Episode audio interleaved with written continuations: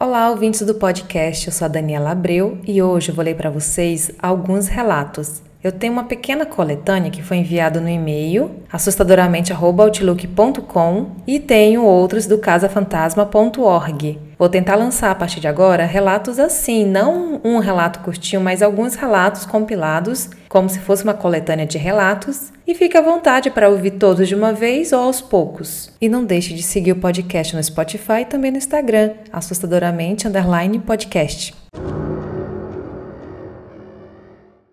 Agora eu vou ler para vocês relatos enviados pela Ana no e-mail assustadoramente@outlook.com. A Ana, ela já colaborou com outros relatos aqui no podcast. Então, vamos lá. Amigo imaginário. Minha sobrinha mais velha, quando tinha uns dois anos de idade, brincava com um amiguinho imaginário. Um dia, minha irmã percebeu que ela estava muito quietinha e que já fazia um tempo que ela não falava do amigo imaginário. Então resolveu perguntar onde estava o amiguinho. Com a maior naturalidade, a menina respondeu: Está na sua barriga.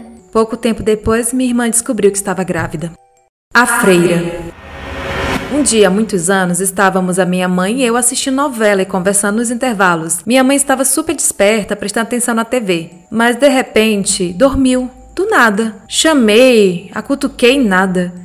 Fiquei com uma sensação estranha, mas em poucos minutos ela acordou. Perguntei se estava tudo bem e ela disse que uma presença ruim tinha tentado entrar na casa disfarçada de freira. Ao dormir, minha mãe viu alguém entrando pela porta da sala onde estávamos. Era uma freira com um hábito todo branco. Minha mãe percebeu que havia algo de estranho nela e ficou observando. E percebeu que a freira tentava esconder o rosto e que a luz que partia dela era estranha, embaçada. Minha mãe se aproximou e conseguiu ver que o rosto dela não era humano, mas de algum animal, algo semelhante a um lobo ou raposa. Quando a falsa freira percebeu que havia sido descoberta, fugiu correndo e minha mãe voltou para o corpo e acordou. Família afogada. Desde bebezinho, meu sobrinho ficava fascinado ao ver o quadro de um grande barco em meio a uma parede que havia na casa da avó paterna dele. Ele ficava como que hipnotizado toda vez que via o tal quadro. Conforme crescia, começou a apontar o quadro e balbuciar. Certa vez, quando já estava falando, apontou o quadro e disse para a mãe: Parece o barco que a gente morreu. A mãe, assustada, perguntou do que ele estava falando e ele disse: Você não se lembra? Tava eu, você, a tia Fulana. E começou a falar os nomes de várias pessoas da família, inclusive o meu afirmando que havíamos morrido num barco grande daquele, com um monte de gente, quando o barco afundou no mar. O detalhe é que minha mãe, eu e minhas irmãs, todas excitadas por ele, sempre tivemos medo do mar. Parece que está aí a explicação. O tirano. Enquanto doutrinadora no centro espírita, minha mãe se deparou com o caso de um senhor que começou a ficar corcunda. Ele foi ao médico, Passou por diversos exames e ninguém conseguiu explicar o que estava acontecendo com ele. Cada vez mais recurvado e com dores, ele decidiu procurar ajuda espiritual, já que os médicos não achavam problema. No tratamento de desobsessão, descobriram que havia muitos espíritos que queriam mal dele. Um desses espíritos aceitou conversar com os médios e explicar a situação.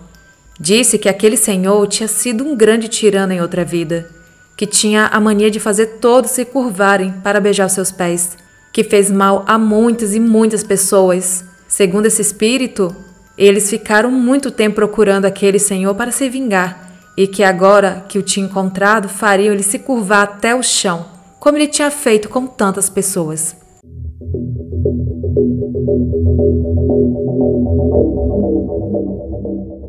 Esse outro relato é do site casafantasma.org ele foi enviado por uma pessoa que não se identificou, falou que é do Rio Grande do Sul. O nome do relato é O Sótão da Casa. A minha família tinha acabado de se mudar para uma nova casa. Nessa casa tinha um sótão, coisa que eu nunca tinha visto em uma casa antes, a não ser em filmes. A minha irmã e eu decidimos que íamos fazer dele o nosso quarto, já que era grande e espaçoso. Era bem bonito lá em cima. Tinha um chão coberto por tacos de madeira e o teto era alto. Tinha um par de janelas de cada lado dele, o que deixava bastante luz entrar durante o dia. E de noite, a luz da rua iluminava bastante o quarto também.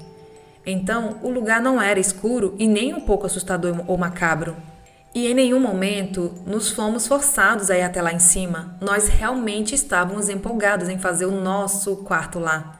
Depois de tudo arrumado, nós fomos para lá e nos arrumamos para dormir. As nossas camas eram paralelas e ficavam a uns dois metros de distância uma da outra. Nós apagamos a luz e deitamos para dormir. Foi quando toda coisa estranha começou. Eu estava deitada com os olhos fechados e do nada eu comecei a ficar com medo. Abri os olhos e não podia ver nada. Era como se eu estivesse em uma caverna escura, com total ausência de luz. Estava escuro, feito piche, eu até coloquei a minha mão na frente do rosto, mas não podia ver nada.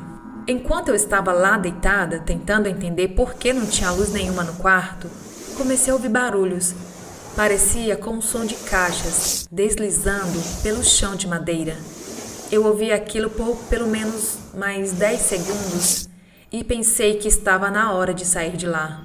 Eu chamei a minha irmã e ela não respondeu. Eu chamei novamente, ela continuou não respondendo. Eu chamei pela terceira vez, pulei da cama e corri para a escada e para fora do sótão o mais rápido possível. Quando eu cheguei na base da escada para o sótão, eu chamei a minha irmã novamente. Dessa vez ela respondeu. Eu falei: Vem para cá agora! Ela veio correndo. Nós acordamos a nossa mãe e, como estava no meio da noite, ela pensou que a gente apenas estava com frescura e medo do escuro e que tínhamos tido um pesadelo. Não preciso dizer que no dia seguinte tiramos todas as nossas coisas lá de cima. Mas esse não foi o fim da história. A minha irmã tem a versão dela. Ela também ficou assustada do nada, um pouco depois que a gente apagou a luz e abriu os olhos dela. Ela também não podia ver nada, já que o sótão estava escuro feito piche. Ela também ouviu o som de caixas deslizando pelo chão.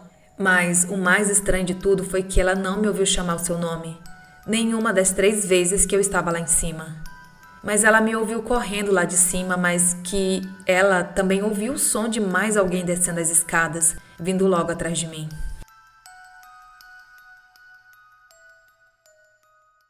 Você ainda me ama?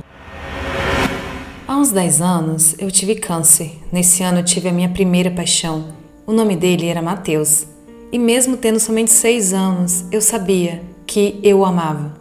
Ele era tudo para mim.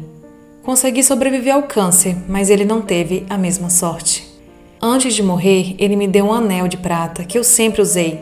No décimo aniversário de minha cura, eu estava me deitando para dormir e ouvi uma vozinha sussurrando na minha orelha. Mesmo que você não possa me ver, eu estou sempre com você. E mesmo que você não sinta, eu estou sempre segurando a sua mão. Lágrimas começaram a correr pelo meu rosto quando eu percebi quem estava falando aquilo. Então eu perguntei: Mesmo você não estando vivo, você ainda me ama? A resposta dele foi um aperto gostoso na minha mão. Na manhã seguinte, quando eu estava indo para a escola, eu achei o anel na minha mochila. Eu tinha perdido ele há pouco mais de um ano. Naquele momento, eu tive certeza de que ele ainda me amava. Esse relato foi enviado pela Cassandra de São Paulo.